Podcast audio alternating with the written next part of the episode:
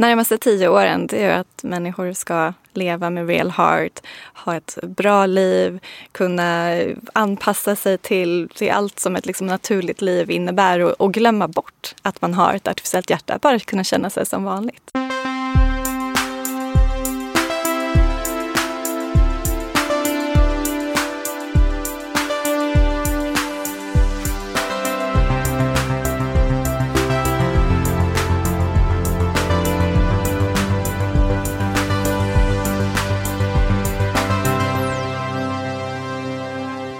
Hej och välkommen till Heja framtiden, världens kanske viktigaste podcast. Där jag försöker lägga någon slags pussel om samtid och framtid och se vad som finns bortom horisonten. Idag ska jag prata med Ina Laura Perkins som ägnat sitt liv åt att forska inom blod och hjärtan. Hon jobbar nu på ett bolag som heter Real Heart där man alltså tar fram artificiella hjärtan som man på sikt ska kunna transplantera in i levande människor. Så vi går en sjukt spännande framtid till mötes på det området. Jag ska bara tillägga också, som inte hann prata om i avsnittet, är att Real Heart är noterade på aktiebörsen Spotlight. Och när vi pratar om det här med djurförsök så är det alltså enligt lag nödvändigt att göra tester på riktiga djur. Men Real Heart har också fått stipendium för att utveckla forskning som första företag i världen att skapa virtuella djur för att minska antalet riktiga djurförsök. Så det innebär att man alltså röntgar djuren och bygger upp en 3D-modell av djuret i datorn och sen tar en 3D-modell av det artificiella hjärtat och gör en så att säga virtuell operation. Och det hjälper att utveckla hela implantationsmetoden, att utforska skillnader mellan olika arter och raser så att man ökar chanserna att lyckas med djurförsöken så att inga djur används i onödan. Och så småningom kommer man också att kunna utveckla virtuella människor genom den här tekniken. Så det är väldigt spännande. Den här podden är helt gratis, fri från sponsorer och donationer. Du kan däremot hjälpa mig med genom att gå in på hejaframtiden.se, prenumerera på podden i olika kanaler och följa mig och Heja framtiden i sociala medier. Så hjälps vi åt att sprida det positiva budskapet lite till. Det finns även böcker, magasin, föreläsningar och sånt som ni kan ta del av. Det här projektet tar aldrig slut. Det kommer att fortsätta. Förhoppningsvis i all evighet. För framtiden tar ju inte slut. Nog om detta. Nu kör vi från Helio GT30 i Stockholm. Heja framtiden med Christian von Essen och Ina Laura Perkins. Tack snälla för att du lyssnar.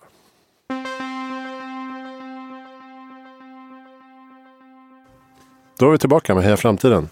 Jag heter Christian von Essen och vi sitter på GT30 Helio i Stockholm i poddstudion. Mitt emot mig sitter Ina Laura Perkins. Välkommen till podden. Tack. Kul att ha dig här. Jag blev ju lite fångad av dig för att du kallas för Dr. Blod. Det tycker jag är väldigt bra namn. Ja, det kom väl upp eftersom att jag egentligen, om man tittar på det jag har arbetat med i mitt yrkesliv, så har jag egentligen alltid haft en koppling till blod. Ja. Så jag började med att arbeta med stamcellstransplantationer. Och det är ju, syftet där är ju att man botar blodcancer och där finns det biverkningar som är väldigt svåra som man vill försöka undvika. Så det var där jag började arbeta. Och sen fortsatte med isolera stamceller från blod. Det var det jag doktorerade på från hjärtattackspatienter som har haft en svår hjärtattack. Och sen så ledde det mig in i att arbeta med hjärtpumpar. Och hjärtpumpar, det de gör är ju att pumpa blod. Mm. Så ja, det kan passa ganska bra. Perfekt, då fick vi hela storyn. Om vi backar lite då. Var kom det här från början? Var det alltid liksom medicinskt intresserad? Ja, jag har alltid gillat biologi och kemi. Det var favoritämnena i skolan och sen så fortsatte det så med varje sommarlov var jag i forskarskola och forskade i labbet. Så att det har alltid varit ganska naturligt för mig att jag ska hålla på med biologi och kemi. Och jag tycker det är roligt att arbeta med det som har med kroppen att göra. Jag drivs av att kunna hjälpa till på mitt sätt genom att se till att människor har en bättre hälsa. Men du har liksom arbetat runt hela världen. Hur kom det sig? Ja, Jag har varit väldigt intresserad av att jobba med, i olika delar av världen, med se hur det är i olika slags kulturer. Så att, jag tog mig väldigt tidigt ut, i samband med att jag pluggade på Karolinska, så tog jag mig tidigt ut i olika utbyten. Så jag pluggade i Singapore, i Nederländerna och också i San Diego. Och sen arbetade på Roche i Basel i Schweiz. Och sen landade jag under ganska lång tag i Storbritannien. Fram till Brexit, och då tänkte jag, nu är det dags att vända tillbaka till mainland Europe. Då gjorde du en Brexit, kan man säga. Ja, jag gjorde en Brexit i Brexit. Ja, just det. Och har du hela tiden liksom samma forskningsområden, alltså med stamceller och blod och hjärta? De har liksom länkat an till varandra. Det verkar finnas, mycket har ju med hjärta att göra, det som jag har jobbat med. Och det är väl framförallt för att det finns ett så stort behov. Hjärtsvikt och andra hjärt-kärlsjukdomar ökar ju hela tiden. Speciellt i samband med att vi blir äldre, det är en slags livsstilssjukdom. Så det finns ett stort behov där. Och det jag brinner för, det är ju att hitta en lösning på de här människornas problem. Hur mycket kan man lösa med livsstilsförändringar, och hur mycket är liksom medicin och läkemedel och teknik? Ja, livsstilsförändring är ju väldigt, väldigt viktig. Många sjukdomar kan verkligen, det är det här som är lite tråkigt att höra, men motion och att man äter bra, det är verkligen så otroligt viktigt för att förhindra att sjukdomar uppstår. Speciellt de här livsstilssjukdomarna då, diabetes och sen alla hjärt-kärlsjukdomar. Men sen när man väl får en sån sjukdom, då kan man egentligen bara förmildra. Men får du hjärtsvikt, om du har den diagnosen, då är det alltså hälften av patienterna som får den diagnosen dör inom 5 år. Så det är en säker död som man går till mötes.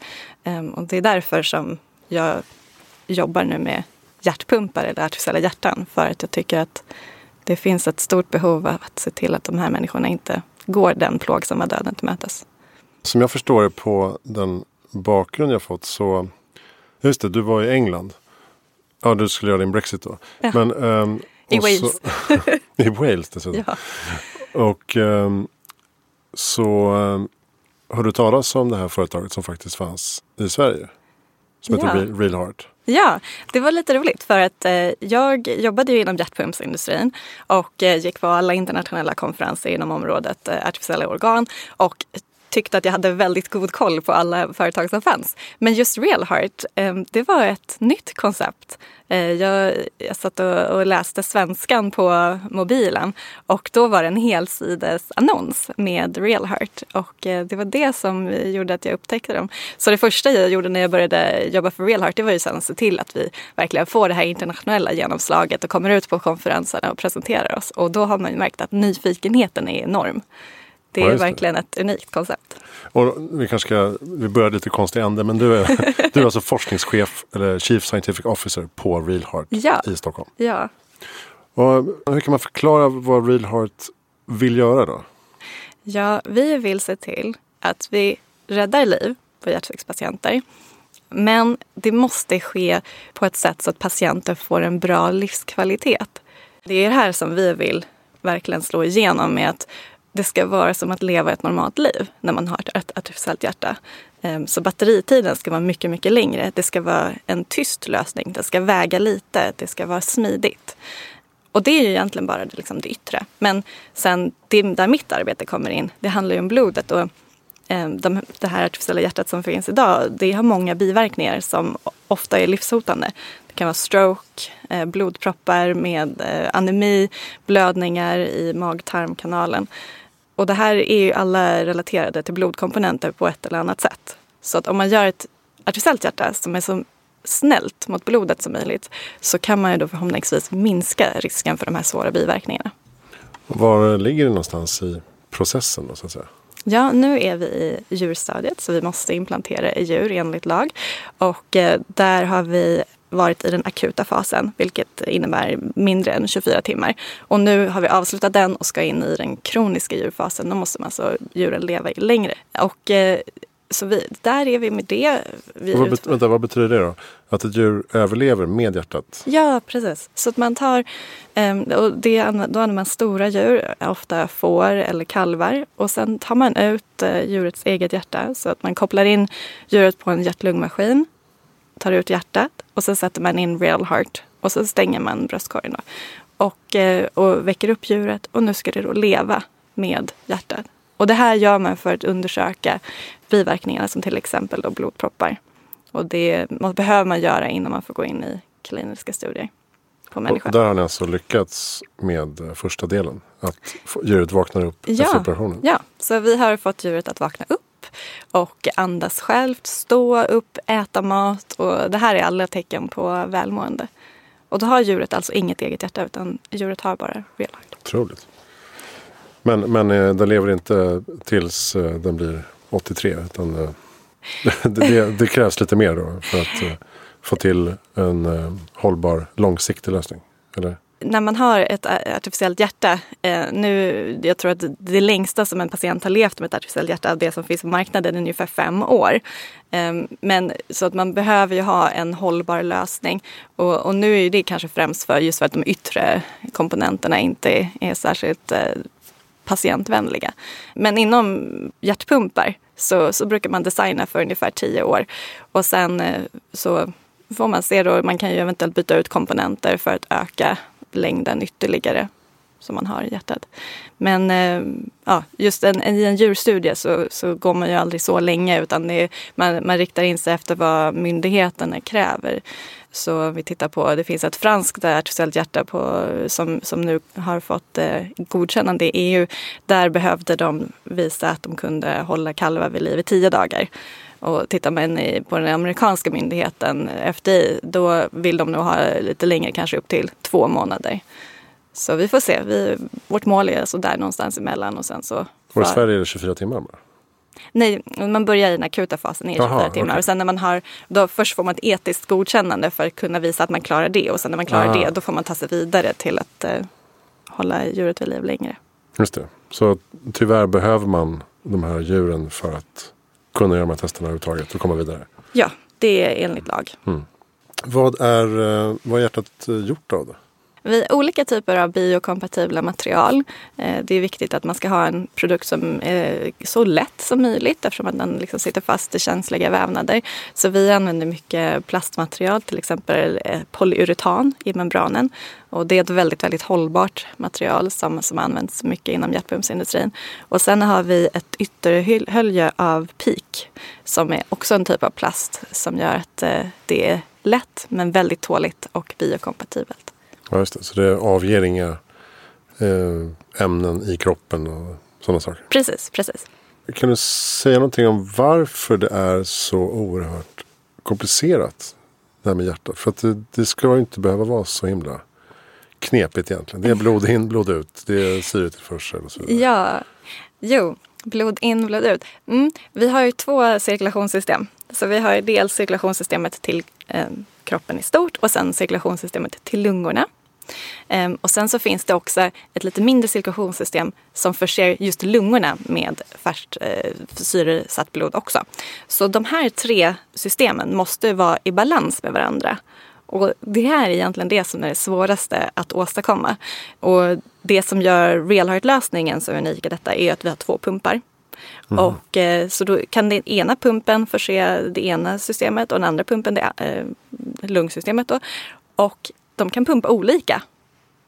Så de kan hela tiden känna av hur mycket cirkulationssystemen behöver och pumpa rätt mängd blod.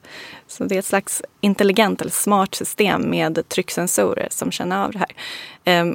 Och det är någonting som är väldigt komplicerat att kunna lösa. Man har ju olika typer av tryck på de olika sidorna och olika typer av flöde som krävs. Så om man inte klarar av det tekniskt så är det väldigt svårt att ta sig framåt.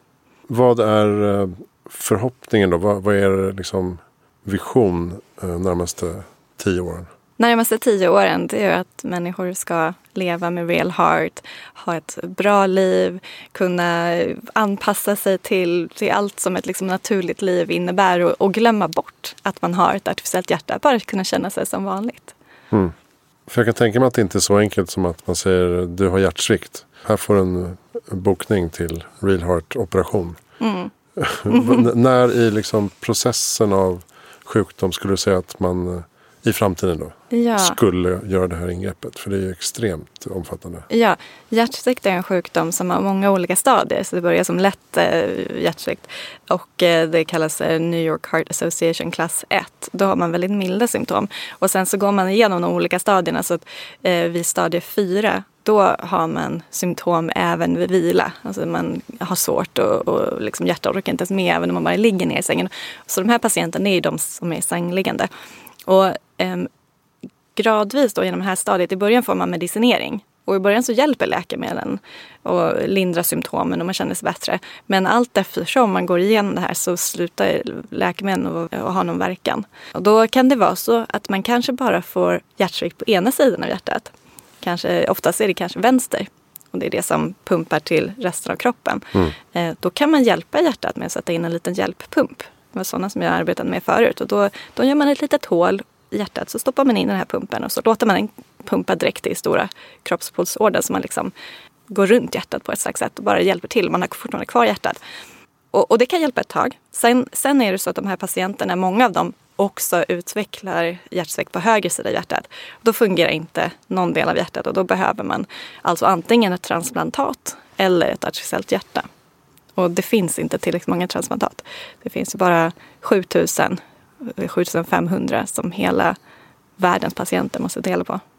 Alltså hjärttransplantation? Mm, precis, donatororgan. Och hur länge lever man med transplanterat hjärta idag då? Vi brukar vara ungefär kring 10 år. Men det som gör att det inte är hållbart, det är ju att du måste vänta på att en person dör. För att en annan person ska kunna få det här hjärtat att leva. Och det måste vara ganska färskt då. Så man tittar på att det finns ungefär 64 miljoner människor i världen som lever med hjärtsvikt i olika grader, olika stadier. Liksom. Då kan man se att den där 7000, det är en droppe i havet. Ja, och det är ganska många stjärnor som ska stå rätt för att det ska bli exakt tajmat. Ja, det måste ju vara matchat. Och så är det ju fruktansvärt att någon måste dö för att jag ska få mitt hjärta förstås. Mm. Och har du en artificiell lösning som är liksom off the shelf, som kan vara där hos sjukhusen, så när patienten kommer in och behöver, kan man ta det här på en gång och sätta in. Då kan man ju rädda många liv. Men skulle du säga att man kan det här massproduceras, alltså samma typ av hjärta för alla, eller 3D-printar man unika för mig som individ enligt mina preferenser och min kropp? Det kan massproduceras för alla. Okay. Själva sättet man sätter in det på. Där har man en slags mjuka, man kallar för grafter. Så det är liksom mjuka textilbitar som man använder för att sy in till de kroppens vävnader och kroppens kärl. Och de kan man klippa till längd. Det är det som kirurgen gör när man implanterar. Så att man måttar och sen så klipper man till så att det passar in. Så det kan verkligen vara massproducerat för alla som behöver det. Då kan man behöva ha olika storlekar för att kvinnor eller ungdomar är mindre och kan behöva en mindre storlek. Så då kan man behöva då som en andra produkt minimera. Mm. Ja, just det.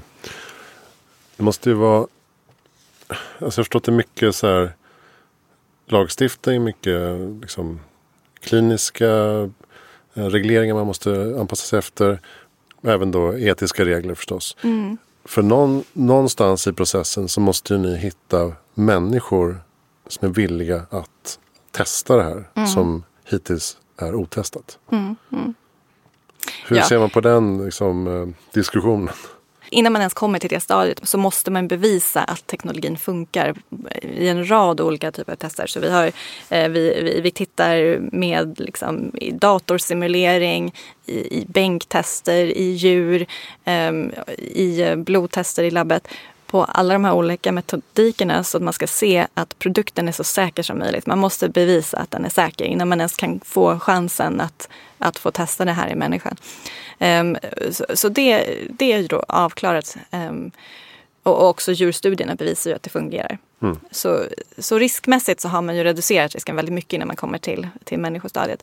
Men sen handlar det ju om att det artificiella hjärtat som finns idag till exempel, det är inte tillgängligt till alla överallt. Så det finns ju ett dåligt marknadspenetrering i Europa och USA. Så det finns många patienter som dör för att de inte har tillgängligheten. Och så då är det blir relativt enkelt om du vet att men du kommer dö inom väldigt, väldigt kort tid. Kanske har en vecka eller så kvar att leva. Eller vill du ha den här möjligheten till flera goda år? Jag jobbar nu med en trendrapport eller framtidsrapport för Life Science-klustret Stunds i Uppsala. Mm-hmm. Uppsala-regionen är stora på Life Science. Jag pratar med en del människor inom det ekosystemet just kring så här, vad fungerar bra och vad fungerar mindre bra. Och då kommer ofta upp att vi behöver få lättare med kompetens från utlandet. Mm. Ta in människor. Och det behövs mer kapital i det svenska systemet. Mm. Riskvilligt kapital. Delar du den uppfattningen? Hur ser du på att jobba i Sverige jämfört med de länder du har jobbat med utomlands? Alltså jag tycker ändå att det finns väldigt bra stöd med finansieringsmöjligheter i Sverige. Det här med kompetens för oss handlar ju kanske mer om att vi är ett sånt nischat område. Att det är svårt att hitta folk som har erfarenhet av att jobba med artificiella hjärtan. Det är inte så många i världen. Nej. Men när vi hittar dem, då upplever vi ändå att vi har haft bra möjlighet att ta in dem. Så vi rekryterade i höstas till exempel en ingenjör från USA som har forskat kring artificiella hjärtan. Och den processen gick faktiskt väldigt smidigt. Vi fick in honom på mindre än 2 månader. Mm. Hur kan artificiell intelligens bidra till ert arbete? Artificiell intelligens kanske man kan använda inom det här med att analysera stora mängder data. Datan får man ju hela tiden från hjärtat, hur hjärtat pumpar. Och eventuellt skulle man kunna använda artificiell intelligens för att analysera den här datamängden för att se, finns det något tecken på att patienter kanske befinner sig i en riskzon för framtida biverkningar? Kan man då behandla dem på ett annat sätt? Så någon slags mönster pattern recognition av stora mängder data. Man ser avvikelser innan mänskliga ögat kan se dem. Ja. Mm.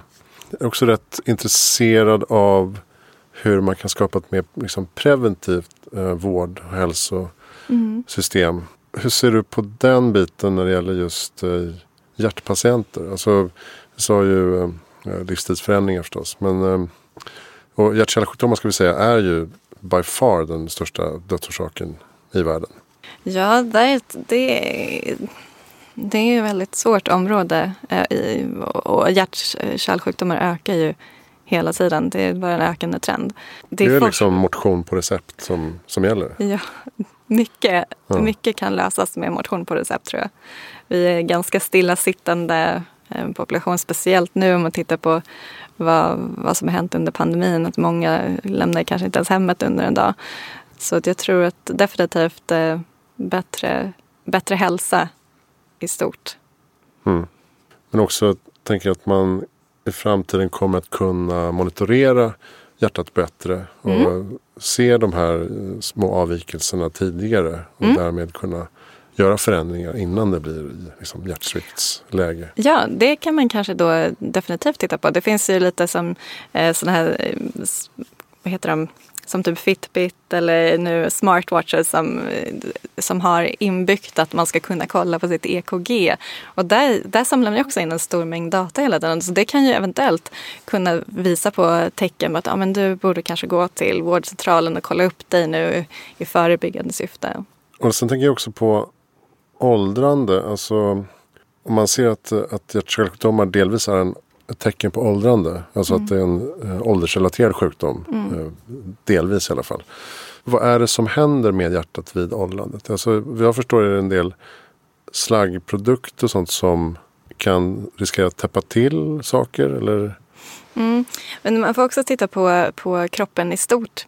Som hjärtat ska ju fungera tillsammans med kärlsystemet. Och någonting som händer med kärlsystemet är ju det här med arterioskleros, alltså man får förkalkningar i kärlen. Och då fungerar inte de som de ska. Så då kanske de belastar hjärtat ytterligare och så måste hjärtat pumpa mer. Och hjärtsvikt är en sån sjukdom där musklerna försöker. Och det kan ju vara kanske av att man har haft en hjärtinfarkt som har skapat ett ärrvävnadsområde i muskeln. Så nu fungerar inte den delen av muskeln optimalt och då måste resten av hjärtat kompensera. Och sen så till slut så har man den här som en stor ballong med väldigt tunn muskelvägg som försöker men liksom inte kan pumpa. Så det är många faktorer som spelar in och det sker ju gradvis över tid och det är det också som har kopplingen till åldrandet. Är det också att muskeln blir svagare med åren? Eller tunnare? Eller, Ja, den förtunnas. Ja. Den förtunnas definitivt. Och då blir den inte lika effektiv att kontrahera och dra ihop sig. Just det. Kan man påverka det på något sätt? Det kan man. Träning kommer tillbaka till. Ja. Tillbaka till. Det är den här positiva livsstilen. Att utsätta muskulaturen för stress, positiv stress då. Positiv stress, ja. Är ett sätt att träna upp den. Det finns i Sverige en forskning kring det här med AV plane displacement. Så om man tittar på hjärtat så har det 2 förmak och 2 kammare. Och däremellan kammarplanet rör sig upp och ner med varje slag. Tidigare kanske det är kanske lätt att tänka att hjärtat liksom kramar blodet. Men den primära pumpprincipen det är att det rör sig upp och ner. Så AV plane displacement. Och det var en svensk forskare som upptäckte det.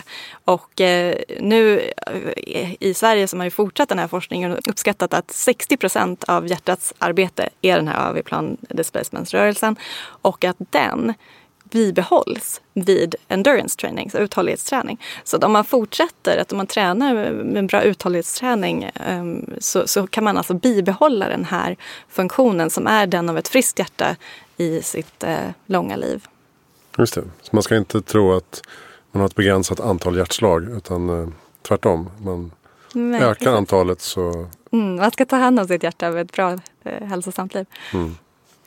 Jag brukar fråga... Vad är ditt bästa tips för att göra världen bättre i framtiden? Nu kanske inte har med hjärtat direkt att göra, men vi står ju inför klimatförändringar. Och där behöver vi konsumera mindre. Så det här med cirkulär ekonomi tycker jag är någonting som är väldigt viktigt. Och försöka ha ett hållbart tänk i alla delar av livet. Så även inom affärsutveckling och produktutveckling. Hur kan företag inom er sektor bidra? När det gäller den typen av produkter som liksom kan användas av en annan person som inte det, då kan man eventuellt titta på uthyrningsmodeller. Just ett hjärta kan ju vara svårt, men det kan ju finnas andra typer av accessoarer eller andra typer av komplementära produkter som man då eventuellt skulle kunna tänka sig en affärsmodell som är mer en sån uthyrningsmodell. Prenumerationstjänst liksom. Har du några bra lästips eller poddtips? Alltså det finns ju, om man är intresserad inom området artificiella organ så finns ju en jättebra tidskrift som tar upp allt gällande just forskningen inom det här området. Så att artificiella lungor, artificiella njurar, artificiellt blod, det finns ju allt. Man kan ju byta ut varenda del av kroppen i princip. Så just artificial organs tycker jag är väldigt bra inom det området. Artificial organs? Perfekt. Men de får en rusning nu på prenumerationsstocken. Vad ser du fram emot i framtiden inom det område som du jobbar inom?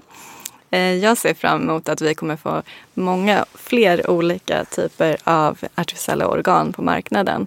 Så att man inte behöver använda sig av till exempel en lungtransplantat och så vidare. Det finns ju artificiella lungor som är på väg, artificiella njurar för att se till att dialyspatienter inte behöver de här många resorna till sjukhus för att sitta i dialys.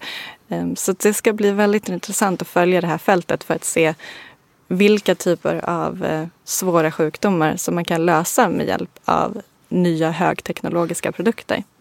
Det är också intressant tycker jag att det är så många teknologier som kommer ihop, alltså som sammansmälter i medicin och läkemedelsutveckling sektorerna. Om man tänker på till exempel 3D-skrivare måste ju vara fantastiskt spännande.